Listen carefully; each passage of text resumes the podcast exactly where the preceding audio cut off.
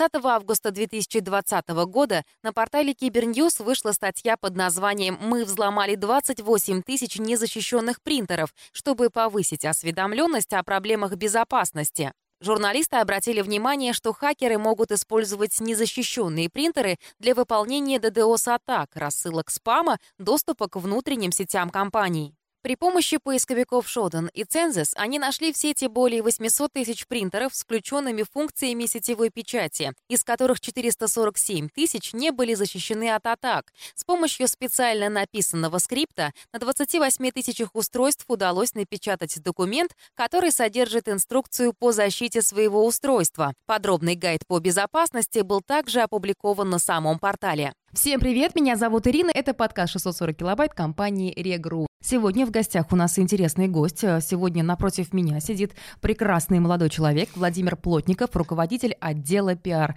Вов, привет. Привет. А, вот именно с этим молодым человеком мы сегодня будем разбираться с пиаром. Как найти клиента, отследить его путь и посчитать результат пиар-компании. Поможем мы сегодня э, людям э, понять, как это нужно сделать, как разобраться? Безусловно, да. Ну и традиционно, конечно же, начнем с того, что расскажи, пожалуйста, о себе пару слов буквально. Кто ты, чем ты занимаешься, возможно, есть какое-то у тебя хобби. Да, хорошо, я расскажу о себе. Меня зовут Владимир, рост метр восемьдесят, мне 30 лет, и я совсем недавно стал руководителем пиар-команды в игру. До этого я очень долгое время возглавлял команду SMM, и пришло время расти дальше, сделать свой следующий шаг. И вот я здесь. Сейчас мы занимаемся тем, что продвигаем компанию, ее бренд и помогаем новым клиентам узнать о нас, рассказываем о том, чем мы можем помочь и как стать лучше. Я думал, что ты скажешь, что я Владимир, рост метр восемьдесят, я не женат. Женат? Женат. Ну, а где колечко? Я его снял, потому что а. я его постоянно теряю. А, Жена его отобрала, да. А, то есть сколько колец подряд ты уже прикупил на замену тому, что потерял? Нет, я не прикупил кольцо. Один раз был интересный случай. Я как-то вышел и обнаружил, что кольца нет. Начал в панике искать, а заметил, что жена меня в этот момент просто снимает на видео, а я в суете уже весь дом перевернул, она ходит минут 10, наверное, с видеокамерой там за мной, ну или там скрыто снимает, и потом говорит, как же так, как ты мог так поступить? Оказалось, оказалось, она это кольцо нашла сразу, спрятала, ничего не сказав, и прошло буквально неделю уже. Я, оказывается, неделю ходил без кольца. Провал, подарок, извинения. Вот так вот, понимаете, как оно бывает. А, хорошо, кольцо у нас снято не просто так, не потому что сейчас на съемках, чтобы подумали, что холостой. Вова у нас не холостой, женатый, просто немного забывчивый на кольца, на драгоценности. А ну зачем? Все-таки я думаю, что украшение лучше подходит девчонкам. Сто процентов. Ну вот это, вот и согласились. На это можно заканчивать. Вов, а, расскажи, пожалуйста, в чем особенность пиар в компании Регру? Да, Давайте поговорим про пиар в игру. Во-первых, начнем с того, что продукты, которые мы предоставляем, они очень сложные для обычного пользователя. Есть техническая аудитория, там технари, которые пользуются, создают сайты, разрабатывают какие-то веб-приложения, поэтому хостинг, домены и серверы для них — это понятная, простая технология, с которой они работают каждый день. Также есть другие пользователи, Просто люди, которые хотят создать свой блог, хотят создать свой сайт, чтобы продавать тортики или что-то еще, они не взаимодействуют каждый день с технологией, поэтому когда если просто с ними коммуницировать и говорить, что ребята, у вас вот есть хостинг, домены, вы можете создать сайт, для них это, как правило, пустой звук. И это в то же время большая проблема, потому что им нужно куда-то идти, искать специалистов. Вопрос доверия, компетентности этих специалистов, что они сделают все правильно и круто. Наша задача как компании создать простой и понятный продукт для как для профессионалов, так и для новичков, и в то же время построить коммуникацию так, когда пользователь будет взаимодействовать с продуктом, чтобы для него все было легко и просто, донести до него это, что все это несложно, что домен и хостинг — это простые составляющие, из которых делается сайт, mm-hmm. это можно сделать в один клик, у нас это все просто, приходи, мы тебе совсем поможем. Это, по сути, основная цель, стратегия, которой мы придерживаемся и благодаря которой мы охватываем новых пользователей. Наша задача вот сделать так, чтобы о бренде игру знал каждый потенциальный клиент. Сейчас, возможно, ему наш продукт не нужен, но когда этот продукт ему понадобится, и он окажется на этапе выбора поставщика, чтобы мы были первыми, о ком он вспомнил, вспомнил о том, что мы когда-то ему помогли и выбрал нас. А чем вообще отличается особенность вот пиар э, в компании Регру вот от обычного пиара в шоу-бизнесе, вот ваша специфика? Вы же, по сути, это одинаковые. Да, э, в принципе, одинаковые. Есть э, такой какой-то классический пиар, что под классическим пиаром подразумевает. Как правило, раньше это было только взаимодействие со СМИ, что, то есть, пиарщик должен генерить какое-то количество инфоповодов, получить какое-то количество упоминаний в СМИ, э, построить график отчеты там и отвечать на входящие запросы. А, пиар в digital е, особенно в IT-компаниях, он немножечко отличается. Первое, про что мы говорили, про, то, ну, про сложность угу. индустрии, про то, что об этом нужно уметь как-то доносить простыми словами. Второй момент, э, который нужно не забивать, считать окупаемость. Как посчитать окупаемость этих вложений? Мы можем, по сути, заплатить сразу всем самым топовым звездам, сделать какой-то сумасшедший охват, uh-huh. ну и потратить все наши деньги. Окей, как мы посчитаем, что мы сделали все круто? Как посчитать, что делать что-то круто, э, а что круто оставить, а что нет, э, отрезать? Ну, слушай, но если вы заплатите звездам, все равно же к вам придет клиент. Да, придет клиент, но будет ли это окупаемо или нет, это очень-очень большой вопрос. И чтобы знать, что именно повлияло на рост, например, компании, на входящий приток денежных средств, нужно уметь разделять. Вдруг э, мы потратили много денег, но и продуктологи создали хороший продукт, и, возможно, какими-то внутренними средствами произошел органический рост. Нужно уметь раскладывать влияние Э, фич на mm-hmm. продукту, влияние маркетинга и влияние пиара. На каждом этапе смотреть, какие ваши телодвижения как-то повлияли на привлечение новых пользователей, на эффективность взаимодействия с э, контентом, на то, как э, вообще развивается бренд, на то, как растут количество брендовых запросов и на все это в комплексе. Давай начнем с самого простого. Какая цель у вашей пиар-команды? Сделать так, чтобы о нас знали все наши потенциальные клиенты. То есть рассказывать о том, что наш продукт делает, как он решает их задачи и потребности. Потому что такие задачи и потребности есть далеко за пределами техноаудитории, и наша задача доносить все это простыми словами по всевозможным каналам э, связи, как классическим, так и нет, и в то же время делать это с оглядкой на окупаемость инвестиционных вложений. То есть мы, по сути, вкладываем деньги в рекламу, вкладываем деньги в фот, сотрудников и вкладываем деньги там в определенные проекты, спецпроекты. Мы должны понимать, что э, если мы в следующем году потратили больше, то должны получить больше. А какие у вас спецпроекты бывают? А в каждой компании есть свои спецпроекты. Вот, допустим, я работаю на радио, у нас вот спецпроектом называется там, ну вот, какая-то однодневная или недельная акция, это спецпроект. Или вот спецпроект, это мы что-то для банкиров делаем или для национальных приоритетов. А, есть такой проект. Это спецпроект. Что у вас является спецпроектом? Да, спецпроект э, какая-то неоднозначная деятельность, которую мы хотим запустить. Э, она нерегулярная, она разовая, но мы рассчитываем на какой-то масштабный эффект. Недавно мы на... Есть издание, типично программисты, и мы mm-hmm. запускали там, там большой опрос такой для сисадминов, который нужно было пройти и получить какой-то смешной результат комикс, там, mm-hmm. по сути, какой-то сисадмин условно там крутой или еще ботан или кто-то еще, и, по сути, получили какой-то виральный эффект. Это спецпроект. Также мы, кроме спецпроектов, работаем с какими-то гипотезами. Например, вот тот же самый подкаст — это гипотеза. Мы отслеживаем, запустили ее, вкладываем деньги, посмотрим, как это работает, и, по сути, примем решение, как быть дальше. Ну и каждую неделю мы генерим новые гипотезы, и, соответственно, они просчитываются с точки зрения какого-то бюджета и, возможно, окупаемости того, как мы эту окупаемость будем отслеживать. Сколько у вас человек в команде трудится? У нас в команде вместе со мной 17 человек. Недурно. Недурно, да. А, ну, к вам пришли прям мастисты, такие пиарчики. То есть они раньше занимались тоже пиаром в других э, сферах или как? Вот как они дошли до Регру в пиар-компанию, в да. пиар-команду? Лично я в Регру с 2014 года. И вместе со мной уже на тот момент э, группа этих ребят, которые сейчас в команде, она трудилась. Также мы набрали новых ребят, которые присоединились к нам только в этом году. И команда почти, практически в два раза увеличилась как раз за 2022 год. Угу. Пришли, кого-то мы наняли, то есть у нас была потребность в конкретной позиции, например, мы искали пиар-менеджера, мы mm закрывали ее, выходили на рынок.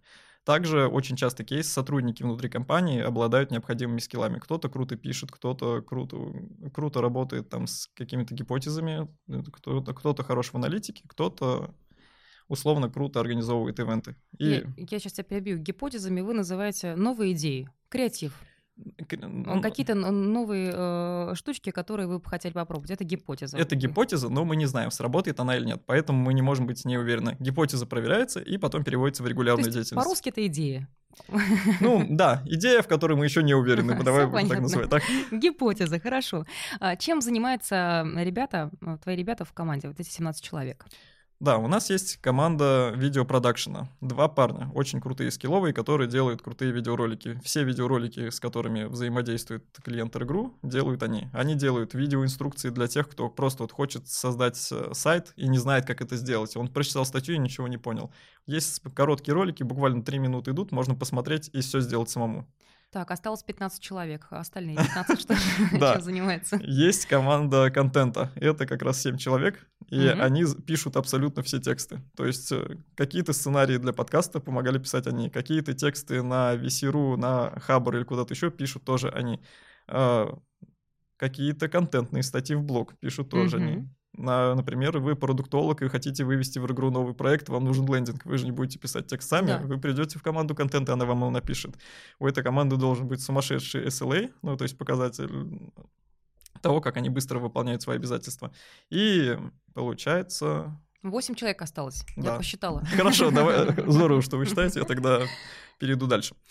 А, дальше есть команда СММщиков. Так. Ребята, которые занимаются соцсетями. Они так. продвигают бренд в соцсетях, они заботятся о том, чтобы благодаря соцсетям а, о нас узнало как можно больше людей. Также, что подразумевает работа в соцсетях? Люди, люди пишут, у них бывают какие-то проблемы. Люди, которые пользуются доменным хостингом, они очень чувствительны к каким-то багам, например. Если у какого-то, там, не знаю, у техподдержки ВКонтакте, например, завал случается, они пишут, что мы в ответе вам через 24 часа, то в хостинге и с доменами, когда у пользователя не работает сайт всего 2-3 минуты, и пользователь пишет, он ожидает моментального ответа и решения проблемы, потому что он теряет деньги, соответственно. Да, поэтому если что-то случается, например, молния у нас была ситуация, молния попала в дата-центр. Из, из всех дата-центров в мире молния ударила именно в наш. Мы такие, ну, около 5-6 тысяч обращений было там в самое короткое время. И пришлось там перестраиваться и очень быстро отрабатывать. Этим все занимается команда SMM.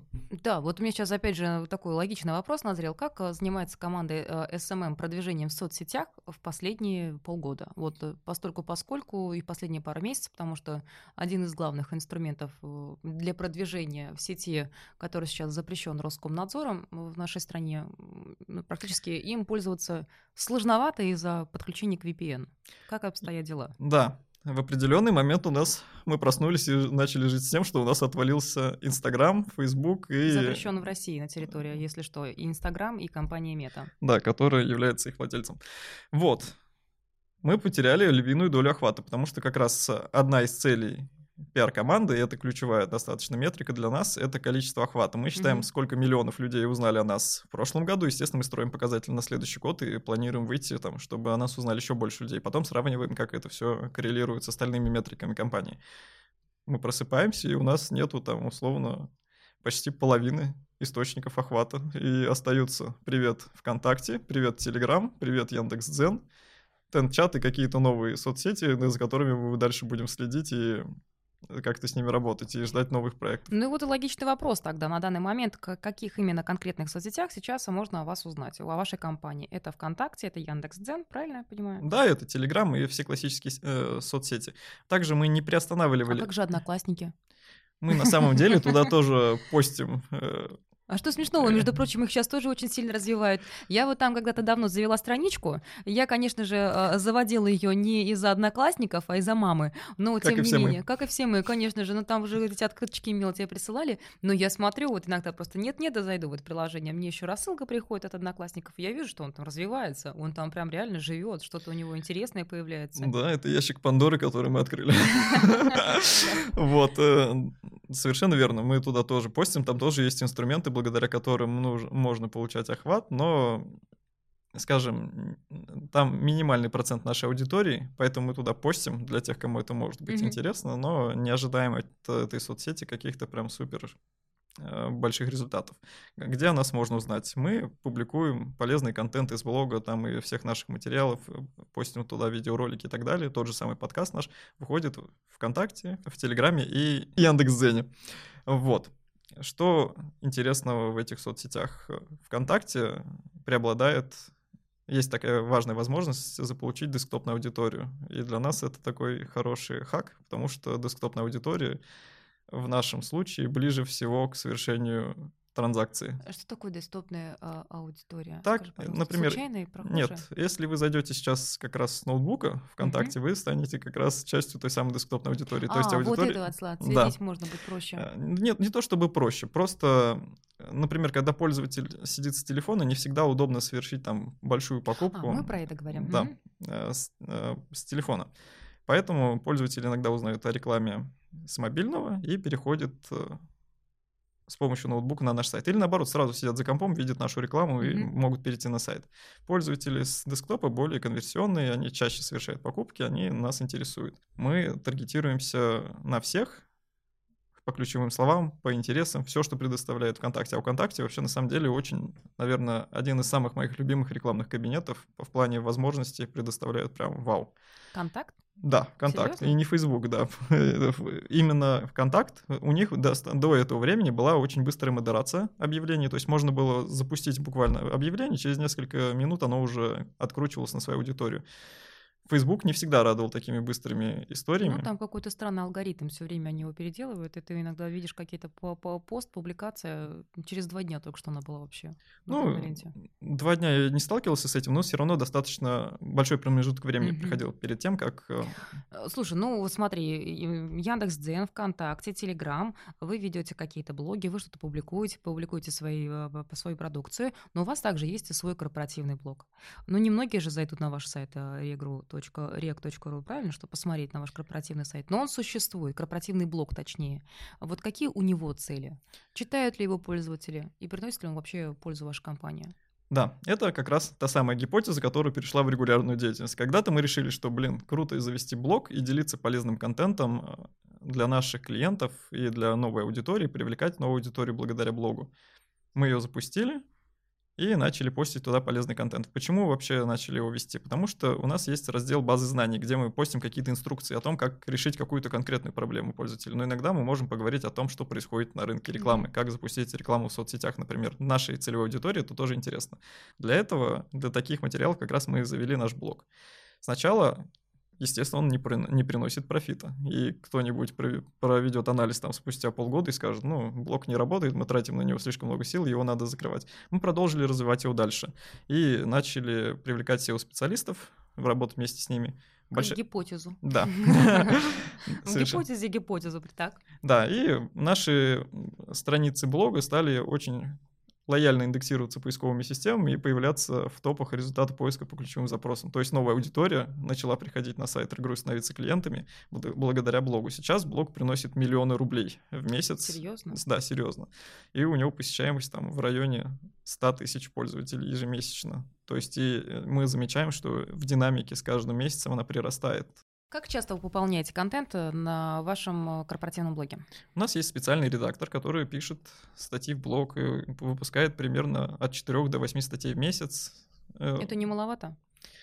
Это нормально. Можно увеличивать. Мы об этом как раз думаем, чтобы выпускать больше материалов. И здесь вопрос зависит не в том, чтобы там ежемесячно поставлять какое-то большое количество статей, а работать над контент-планом, оценивать его с той точки зрения, что, во-первых, будет полезно клиентам, и что поможет нам привлечь больше новых клиентов. Но это не единственный наш канал дистрибуции контента блог. Mm-hmm. У нас есть определенная редактура, определенный тон of voice, и там mm-hmm. редполитика, когда материал, допустим, они не готовятся там очень быстро, они продумываются. И... То есть они еще редактуру последующую проходят, семь инстанций проверить, подходят ли или нет? Ну, не совсем, да, за это отвечает там пару человек, но они этим занимаются, и они решают, что вот сегодня мы это выпустим. Раньше мы публиковали больше статей, просто постили новости и так далее, потом решили, что новости не совсем читаются в блоге, поэтому мы просто их вынесли. И на самом-то деле... Это ком... был рерайт новостей, наверное, да? Как, где-то рерайт, где-то перевод, где-то что-то, ну да, адаптировали. Вот, и в какой-то момент просто новости перенесли в другие наши каналы, а блог остался блогом с, с определенной миссией, куда люди приходят читать контент, который полезен mm-hmm. там для бизнеса и для IT. Круто. Давай теперь перейдем сейчас мы с тобой к продажам в социальных сетях. О, Это сейчас да. о наболевшем, мне кажется, да. для многих. Не только э, для блогеров, которые начали страдать и, и получать меньше денег, потому что они не могут заработать на соцсетях на данный момент. Ну, так получилось. Э, и кто-то пытается заработать уже не в привычной, не на привычной площадке, запрещенной в России Роскомнадзором под названием Инстаграм, а переходит переходит во ВКонтакте. Вот можно ли сейчас вообще поднять продажи социальных сетей, используя наш отечественный инструмент ВКонтакте, Телеграм? Потому что многие, опять же, если следить за блогерами, за многими компаниями, они перешли в Телеграм, допустим, да, кому-то говорят, ну кто-то говорит, что это очень удобно. Я вот слежу за некоторыми компаниями, понимаю, что им не очень удобно. Они не привыкли, они не понимают, как работать с новым инструментом. Опять же, если зайти во ВКонтакте, недопилено. Вот прям откровенно. Э, недопилено во многом. Даже вот недавно для примера приведу, что ВК клипы, допустим, сделали, да, на замену заблокированному тому же самому ТикТоку. Угу. А, сделали ВК клипы. Ну, ребята, ну это же прям очень криво косо. То есть, если ты даже захочешь снять какой-то свой видос и опубликовать туда, а, мне как пользователю, человеку, который хотел бы снимать развлекательный контент, не хватает музыки, которой там нет. То есть ты не можешь найти то, что тебе нужно. Не хватает каких-то спецэффектов. Ну, то есть не хватает всего от а, начала до конца. Да, есть продукт, да, они его придумали, да, они на скорую руку его выкрутили, да, что можно, но невозможно. Соответственно, и вопрос, э, а как с продажами во ВКонтакте? Как э, с продажами в наших социальных сетях, которые сейчас остались? Можно да. ли поднять их? Да, с клипами согласен. Это инструмент, который они еще, наверное, будут допиливать, и они его как раз делали, потому что хотели держать руку на, пуль, на пульсе да, и не, не потерять. Вышел ТикТок, им нужно было что-то предложить. И YouTube, и Инста, и ВКонтакте сразу выпилили что-то. У кого-то получилось более-менее, кому-то еще предстоит над этим работать. Что касается про рекламные инструменты для бизнеса, как мое личное мнение, так они уже его немножечко перепилили до этого момента, до событий этого года, с модерацией объявлений все было хорошо. Но сейчас, видимо, из-за того, что большое число рекламодателей пришло и начали постить там рекламу сомнительного качества, они решили ужесточить правила модерации, то есть сейчас правила с картинками очень... Раньше можно было просто сделать какой-то креатив в фирменном брендбуке и написать туда столько текста, сколько ты посчитаешь нужным, чтобы это было визуально красиво. То сейчас mm-hmm. эта картинка должна... Текст должен не занимать на этой картинке больше определенного процента текста. Это накладывает какие-то такие ограничения. Тебе нужно и креатив свой, как тот гениальный, самый лучший в мире, который ты придумал, как-то запихнуть в картинку, и еще сделал так, чтобы ВКонтакте это тоже одобрил. Усложняет, усложняет. И моджи в рекламе запретили. То есть раньше можно было поставить один смайлик какой-нибудь для привлечения внимания, чтобы просто текст как-то смотрелся более эмоционально. Сейчас это сделать нельзя.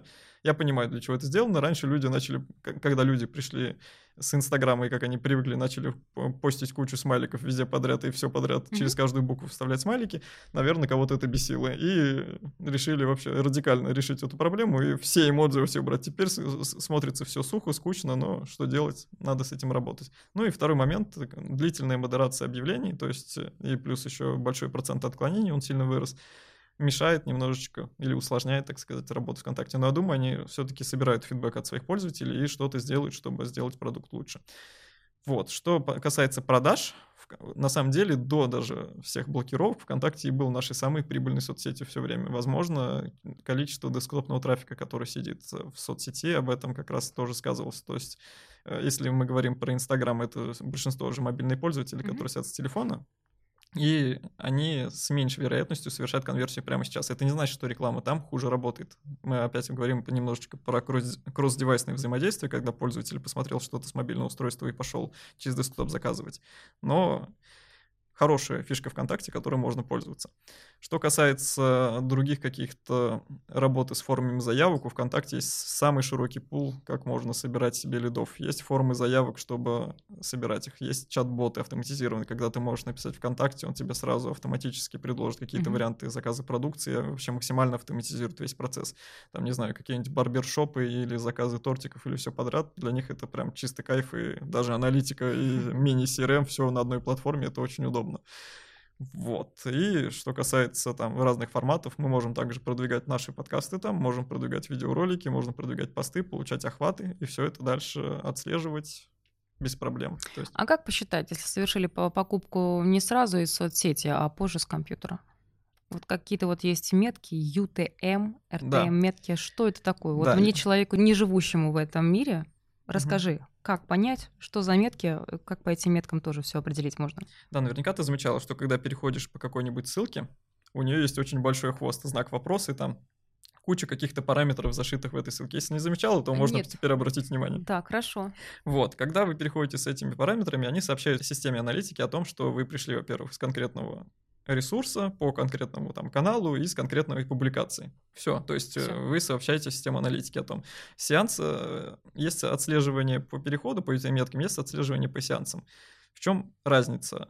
Когда отслеживаются переходы по UTM-метке, вот Мгм. последний ваш переход с UTM-меткой, он записывает определенный источник. То есть в да- в данном случае мы говорим про ВКонтакте. Мгм. И даже если с этого же устройства спустя 15 дней зайти, не переходив по другим UTM-меткам, мы все равно узнаем э, транзакцию как переход, который привел из ВКонтакте. То есть, Мгм. условно, перешли по объявлению и что-то купили. С этим окей, все просто и понятно. Отслеживаем UTM-метки, делаем самую разную аналитику, там, все, что хотим, узнаем о пользователе и так далее. Чуть сложнее, чуть сложнее, когда мы говорим про, например, email рассылки. Здесь немножечко другая история. Почему? Когда большая экосистема продуктов, есть те же соцсети с UTM-метками, есть какие-то блоги, есть какие-то внешние активности с UTM-метками, еще есть внутренние рассылки, каждый раз переходит смена источника. И очень легко попасть в заблуждение при оценке рекламного канала, а как же на самом деле кто сработал. Условно представим, что вы занимаетесь настройкой контекстной рекламы. То есть ваша задача запустить рекламное объявление в поисковой системе, где-нибудь в Яндексе справа в колонке. И условно я как пользователь перешел по вашему объявлению и зарегистрировался у вас на сайте. Мгм. Ну, допустим, у вас свой персональный фан-клуб, и я захотел стать вашим фанатом. Клево. Да, вот. Моя мечта. Супер. Первый есть. я зарегистрировался, и у вас приходит на почту письмо с подтверждением. Я должен подтвердить, что я действительно там предан вашим интересам и хочу быть вашим фанатом. Я перехожу по ссылке по письму, где тоже есть UTM-метка, и теперь я меняю свой источник. Если мы смотрим в атрибуции по последнему клику, получается, что якобы email-канал привел меня к вам. Но на самом же деле это не так. Вы только что заплатили за клик по рекламному объявлению, где я был раньше. Но в отчете вы увидите, что именно рассылка привела меня к вам. Но это не так. Чтобы этого не было, как раз иногда используется отслеживание по сеансам. То есть э, те самые RT-метки, которые у нас внедрены в письма. И когда вы перейдете по ним, мы будем вас отслеживать только с тот момент, что вы скликнули с письма и что-то сделали на сайте там спустя сеанс. Мгм. Если вы закрыли браузер и от- начали новый сеанс, все, мы перестаем вас отслеживать. Это раз. А второй кейс, что UTM-метка не перезаписывается. То есть, э, что я дальше буду делать на вашем сайте, так и будет относиться к переходу по тому клику с контекстной рекламы. То есть это уточняет немножечко анализ. UTM-метка — это параметры, которые используются маркетологами в ссылках для сбора статистики о пользователях. С помощью них можно узнать, из какого источника и в рамках какой компании клиенты попали к вам на сайт и совершили транзакцию. RTM-метки — это специальные метки, используемые компанией Regru для уточнения статистики, сбора данных по сеансам. Когда пользователь переходит на сайт по ссылке с RTM-меткой, то значение этой метки записывается в куки, который живет до закрытия пользователем окна браузера. Вов, э, говорят, что черный пиар лучше пиар а, в мире. Говорят. Ну, правда это или нет? Негатив это хорошо или плохо? Я считаю, что из негатива можно извлечь плюсы, с ним можно работать. Хотя бы с точки зрения там, пользы для продукта. Если пользователи чем-то негодуют, они, наверное, хотят высказать вам какое-то недовольство и даже, скорее всего, показывают, что можно сделать, чтобы стать лучше. Это можно использовать, как вы- отработать и использовать как дальнейший крутой инфоповод. А можно после черного пиара, после плохой поступки вообще возобновить свою, а- обелить свою репутацию? Но Ну, это же ведь сложно, не каждому удается. Не каждому дается, да, но если вспомнить футболистов, которые бьют кого-то стульями по голове, а потом снова играют в Италии и ими снова Да мы и восхищаются. похлеще помним Эм. историю от наших футболистов российских, поэтому, знаете, и ничего. Да, вот и, вот и ответ на вопрос. Действительно можно, но лучше стараться все делать круто, полезно, максимально экологично. Как вы отслеживаете негатив? Да, раньше у нас был Юскан, такой инструмент, который позволял отслеживать все и всех, все упоминания, которые только появлялись, через две минуты они у нас были в, в чате, в Телеграм-боте, Мгм. да, и мы сразу могли кликнуть, перейти, отреагировать, помочь пользователю. Иногда у людей вызывало шок от того, что они обсуждают в чате закрытым с одноклассниками, блин, на игру не получается там что-то сделать с хостингом, и мы приходим, ребят, привет, чем нужно помочь. Они, во-первых, не, за- не закрыли чат, во-вторых, у них шок, типа, что происходит, откуда вы нас узнали, типа, кто, кто за нами следит. Да, вот, мы от- э, отслеживаем все упоминания и стараемся максимально отреагировать там, где это необходимо. У человека есть проблема, он негативит, мы можем прийти, помочь ему, это очень круто. Потом также мы собираем аналитику. Так. И отслеживаем тональность упоминаний, площадки, на которых на нас больше всего упоминают, и какие инфоповоды, грубо говоря, сгенерировали большое количество там упоминаний или переходов. И все это также стараемся скоррелировать с графиком там условных продаж доходов и так далее, и посмотреть, как это отразилось на те, тех или иных каких-то Как поинтах. можно посчитать эффективность пиар? Эффективность пиар. Как можно вообще... Вот вашей, вашей деятельности, то, что вы делаете, все 17 человек в команде. Как Да. вы оцениваете эффективность своей работы? Как будто, как будто общаемся с советом директоров. Интересно. Вот. Вообще, это одна из самых холиварных тем. Я видел одно обсуждение на Фейсбуке, там было около- около 300 комментариев, и в итоге люди так и не пришли к консенсусу, что считать, как вообще посчитать полную окупаемость. Окей, у нас есть каналы такие, как SMM и email-рассылки. Они больше, наверное, маркетинговые, просто в нашем случае они выполняют PR-функцию. И их легко посчитать даже с точки зрения тех же UTM-меток и хоть как-то Мгм. отследить. Но мы же также понимаем, что UTM-метки — это не полная, не полная аналитика, это не полный результат работы соцсетей. Не, не только те люди, которые купили по UTM-метке прямо сейчас, они э, ну, э, польза соцсетей заключалась только в этом. Также есть другие люди, которые увидели объявление, прямо сейчас не повзаимодействовали с ним, но спустя какое-то время они пришли к вам. Это тоже очень важно оценивать. Есть оффлайн мероприятия, когда вы проводите их, вы понимаете, что это самые кочевые IT, IT-мероприятия в Мгм. отрасли, и вам нужно там быть. Имиджево вы это понимаете, но вам нужно обосновать это в деньгах. Условно, участие в мероприятии стоит 1 миллион рублей. А стоит ли оно этих денег? У всех возникает вопрос. Даже у меня возникает вопрос, когда нам присылают такие чеки и приглашают поучаствовать в мероприятии. И как это отследить? Мы опрашиваем наших пользователей. Э, У нас внедрены опросы в цепочках приветственных писем. Как только пользователь регистрируется на сайте, он проходит опрос. Это не принудительная, это добровольная процедура. Естественно, это говорит о том, что не все пользователи пройдут опрос. Конечно, Да. я, допустим, ненавижу проходить опросы. Я сам их не прохожу, но мы, эту выборку собираем. Вот. О чем это говорит? Люди проходят опросы. И мы в конце, там, по-моему, 19 или 20 года запустили эти опросы, и мы такие получили первые результаты. Там, типа, вот, теперь мы можем отслеживать э, эффективность каналов, которые нет, э, не, проход- не подходят под атрибуцию постклик, типа, то есть не- они не кликали ни по каким ссылкам, но мы можем их отслеживать. Но переходов было очень мало. Естественно, репрезентативность э, таких результатов, она так и вызывает вопросы. Окей, у вас только 40 человек прошло опросы, и вы говорите о том, что... Да. Слушай, но если не все клиенты приняли участие в вопросе, то как быть? Да, вот как быть? Во-первых, можно благодаря дистанции во времени собрать большее количество респондентов. И с течением того, как этот инструмент будет э, проникать в другие точки экосистемы, результаты сбора будут выше.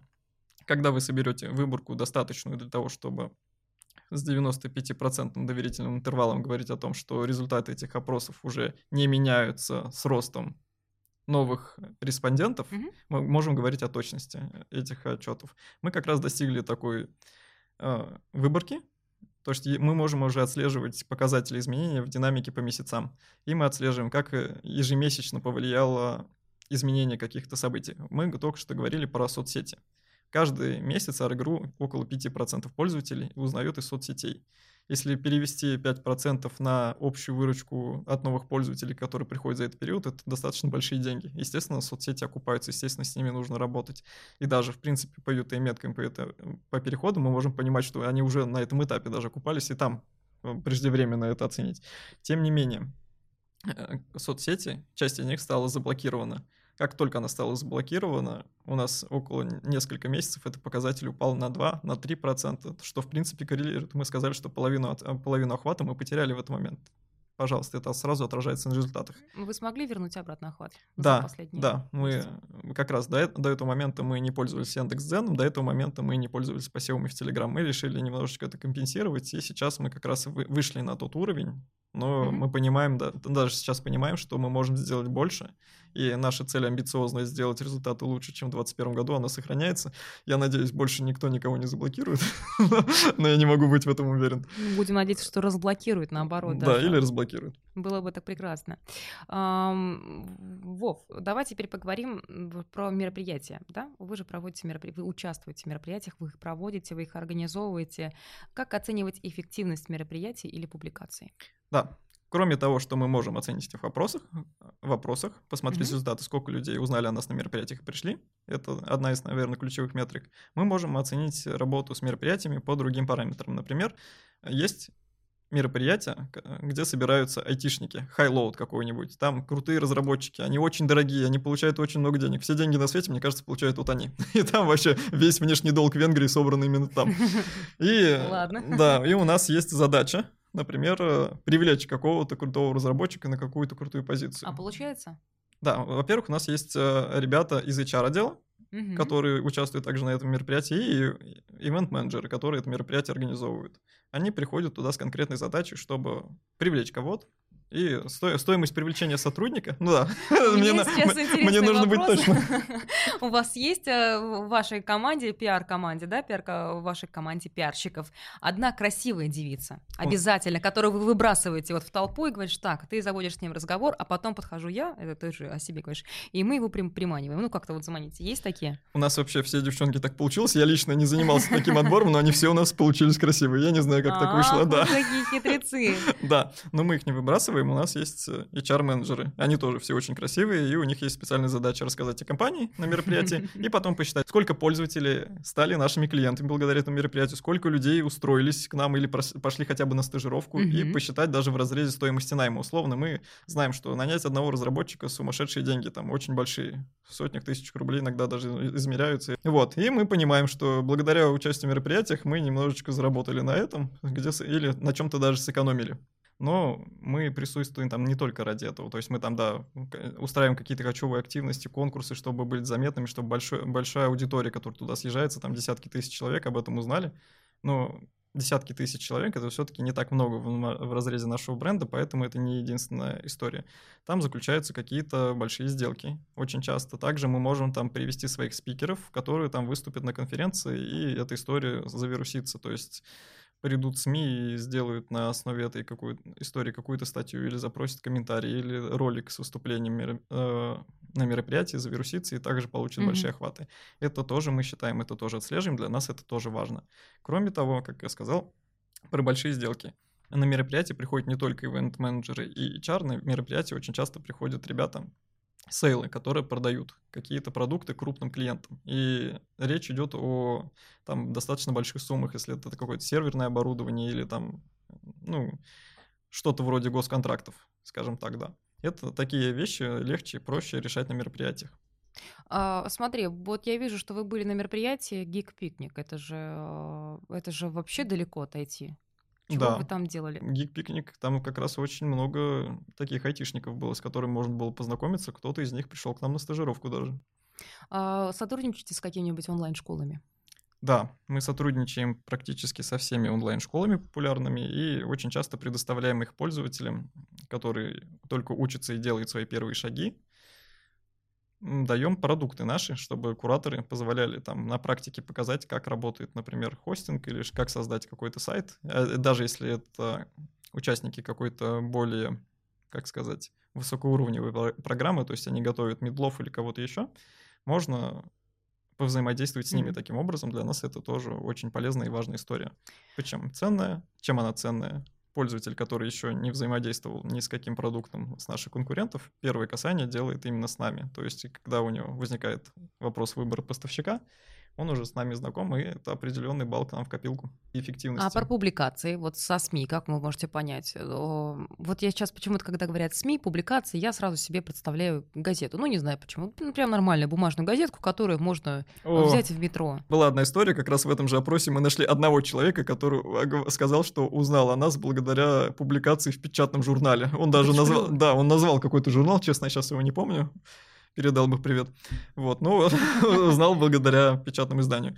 Но, естественно, мы там не размещаемся, как сказать, не инициируем размещение там, это просто произошло органически. Что же, как мы оцениваем публикации на самом деле? Могу привести какой-то кейс, пример как раз когда эти события наступили, многие украинские пользователи столкнулись с проблемами, или ру- русские пользователи, российские, которые пользовались э, украинскими хостингами, столкнулись с проблемами. Сайты блокируются просто, а им нужно что-то делать. Хорошо, если Мгм. сайт там получа- получалось спасти и перенести на наши мощности. Или, например, был случай, когда наши пользователи, группа пользователей, пользовалась конструктором украинским Тиуру. В какой-то Мгм. момент сайты там стали заблокированы. Нам удалось, естественно, их спасти, перенести, и мы об этом рассказывали на СМИ. Как все такие кейсы мы решали как раз в нашем блоге на Весеру. Мы писали о том, что вот такая-то проблема есть, такой-то регистратор сейчас э, недоступен для ваших сайтов, короче, они, ваши сайты сейчас недоступны у этого регистратора. Что можно сделать? Говорили людям, как можно помочь. Создавали там специальный отдел поддержки, который помогал пользователям mm-hmm. вернуть сайты там, и перенести к нам. Благодаря как раз э, таким публикациям мы очень сильно приросли приросли как раз в новых клиентах.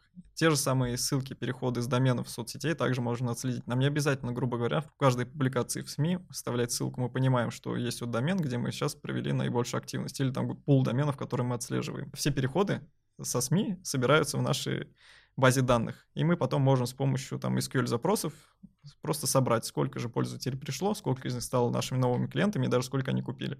И если пересчитать на затраты копирайтеров во времени, сколько они писали эти статьи, и сколько потом эти статьи нам принесли в деньгах, мы можем оценить прям прямую эффективность, а также еще посчитать на дистанции. Этот же пользователь он купил в этом месяце, не значит, что на этом все закончилось. Пользователь может покупать у нас еще в течение, там, не знаю, трех лет условно, или четырех лет он будет с нами что-то покупать. Это тоже все можно отнести как раз к эффективности СМИ.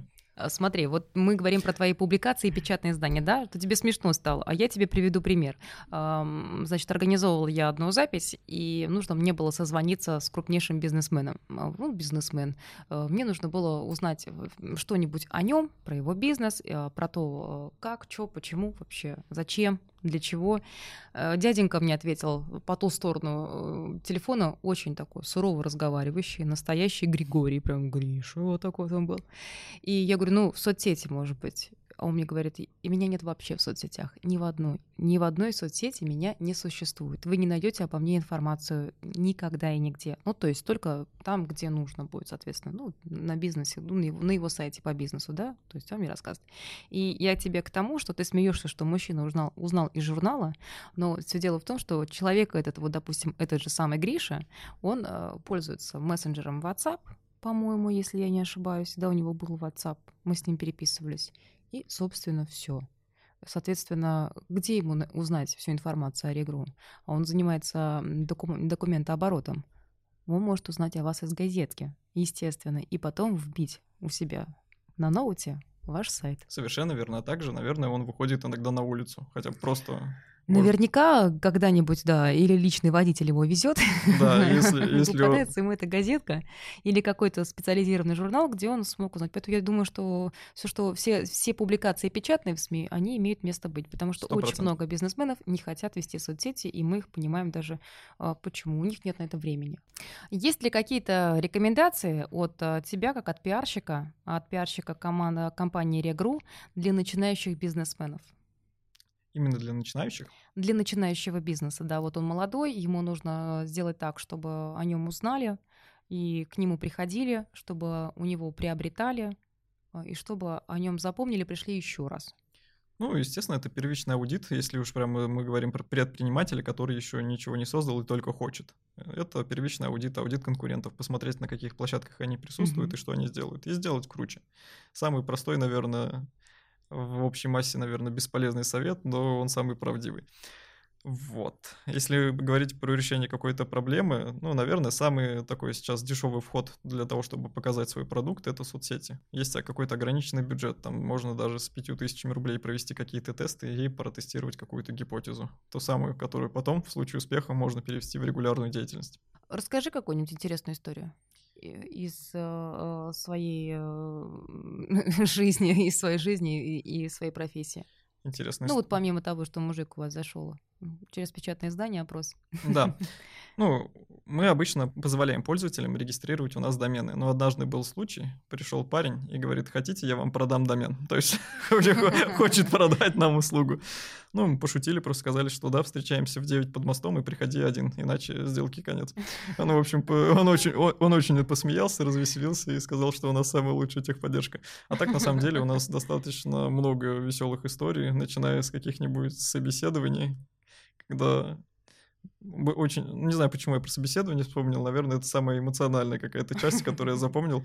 Я учился на программиста, и, получается, увидел буклет, бумажный буклет, когда заходил на выставку ярмарку вакансий, увидел буклет игру. Я уже на тот момент был клиентом компании, я подумал, блин, круто, я хочу здесь работать. И прошел собеседование, и устроился в компанию. То есть меня уже сказали, все, мы тебя берем. Но я учился еще во втором университете, я подумал, ну, я же рок-звезда, та самая прогала. Меня по-любому возьмут, поэтому я сначала попробую защитить диплом и вернусь туда снова. Я прошел собеседование на сотрудника техподдержки. И, получается, я защищаю диплом, прихожу спустя некоторое время, говорю, ребята, все, теперь я точно готов. И они говорят, ну, бро, позиция уже закрыта, но у нас есть вакансия в пиар-отделе. И вот так я не стал айтишником в прямом смысле слова, но попал в пиар. Было весело. Это прикольно. Ну что, нам, наверное, нужно уже будет с тобой прощаться. Спасибо да. тебе большое за, за познавательную беседу. И все-таки хотел бы ты пойти в пиар обычный после компании, если вдруг ты захочешь сменить э, компанию Регру на что-то другое? Ты готов был бы работать в пиаре? Не знаю. Не войти? Не в IT-технологии? Я думаю, для меня было бы это очень скучно. Почему? Ну, IT — это весело, IT — это сложно, IT — это интересно. Вот прям фанат дела. Спасибо тебе большое за разговор. Спасибо, Спасибо тебе. что приехал. Это подкаст 640 килобайт компании Регру. У нас сегодня в гостях был Владимир Плотников, руководитель отдела пиар. Все, всем пока. Пока-пока.